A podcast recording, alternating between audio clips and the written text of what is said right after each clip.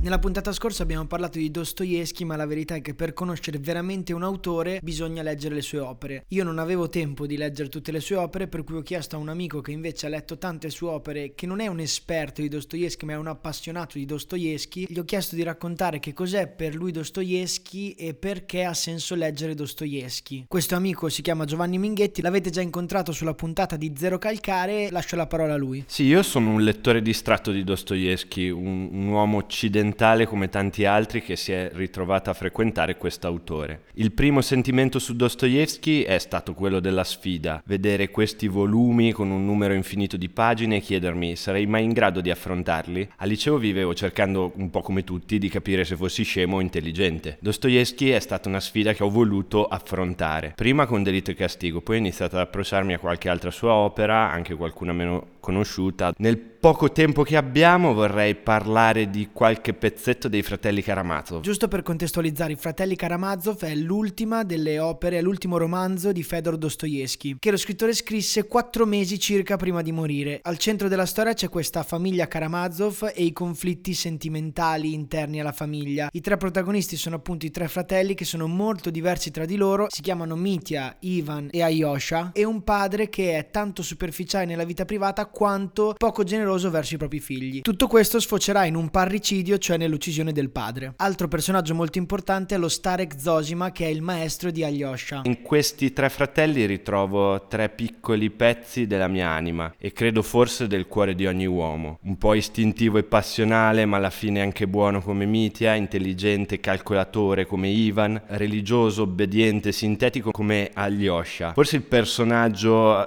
che sento più simile è il povero Ivan, a chi non piace fare la figura di quello intelligente capace di interpretare la realtà. Tuttavia Ivan è proprio anche quello che cade. Cosa dice? Se Dio non c'è, allora tutto è concesso. Qual è il fondamento ultimo della morale secondo Dostoevsky? Non una regola, nessuna regola vale più se Dio non esiste, afferma Ivan. Nei fratelli Karamazov avviene questo omicidio, questo parricidio e non si capisce quale dei fratelli sia colpevole. Anche Lyosha, tramite le parole del suo maestro, lo Starek Zosima, si riconosce colpevole. Dice lo Starek, ognuno è realmente colpevole per tutti e di fronte a tutti, solo che gli uomini non lo sanno, ma se lo capissero sarebbe subito il paradiso. Come si fa a riconoscersi colpevoli? Lo si fa davanti a qualcuno. Il fondamento della morale per Dostoevsky quindi non è più una regola, ma è un rapporto davanti al quale posso spogliarmi della mia corazza. Dostoevsky mi dice il primo modo in cui posso e devo guardare la guerra, non una ricerca del colpevole, delle psicopatologie di Putin o delle dietrologie nelle mosse della Nato. Devo andare a guardare prima di tutto dove stanno anche le mie colpe. Neppure del popolo italiano, diciamocelo per capire meglio ancora, proprio delle mie. Dove sono colpevole io? Solo inquadrando il mio male posso avere la vaga forza di guardare il male con la M maiuscola. E allora sì che il mondo potrebbe diventare un paradiso. Potremmo fare un altro esempio su un altro altro grande nostro autore che Dostoevsky sicuramente guardava nello scrivere i suoi romanzi. Come fa Dante ad andare a guardare l'inferno? Prima si deve rendere conto che la selva oscura è la sua, incontra i suoi peccati, le sue fiere, soltanto dopo può immergersi in quello che è il suo inferno e la sua guerra. Leggiamo meno di Putin e scopriamo cosa è inferno nella vita per trovare quello che l'inferno non è. E sempre a proposito di foresta, anche in un altro grande romanzo contemporaneo, Harry Potter torna il tema. Chi ha letto il capitolo di Harry Potter e la pietra filosofare La foresta proibita gli è balzato certamente agli occhi l'idea di colpa. Harry è lì per colpa dell'aiuto che ha dato ad Hagrid nel portare via il drago Norberto ed è proprio Hagrid l'esecutore della pena, quello che lo accompagna e che si permette addirittura di rimproverarlo. Vanno insieme a cercare gli unicorni feriti, i primi a morire sono sempre gli innocenti, si dice nel libro. Perché? Perché secondo la Rowling, Dostoevsky e Dante, tre autori che si succedono in più di 700 anni e separati da 7000 km di viaggio,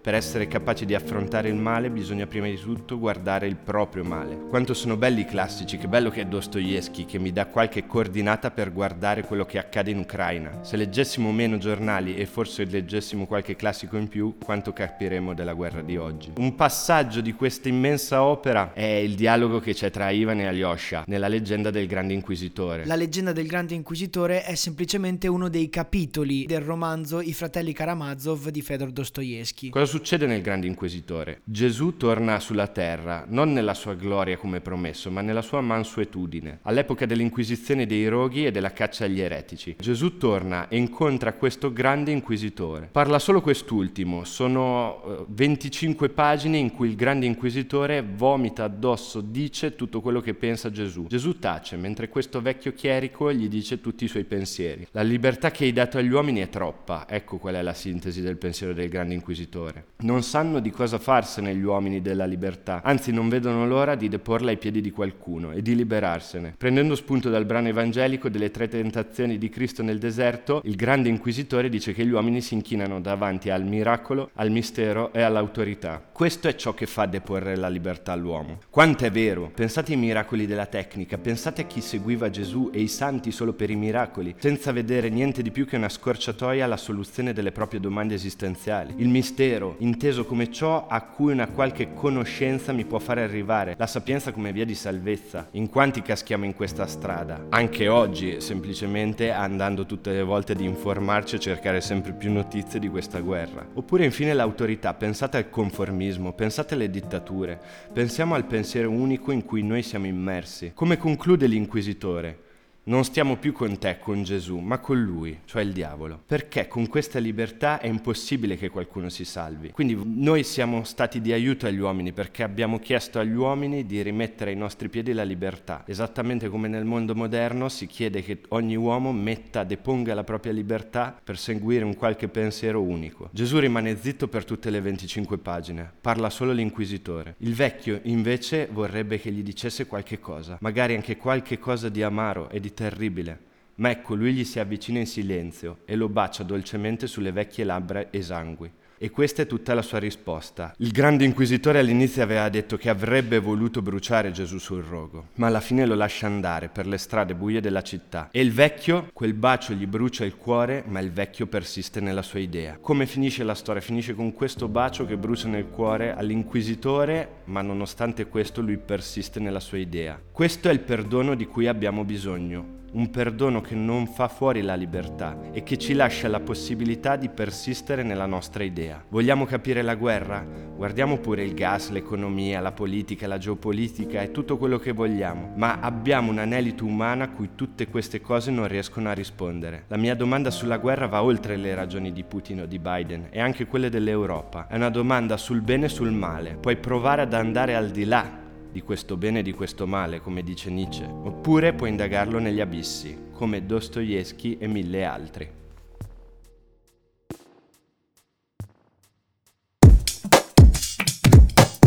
E adesso un bel caffè finito.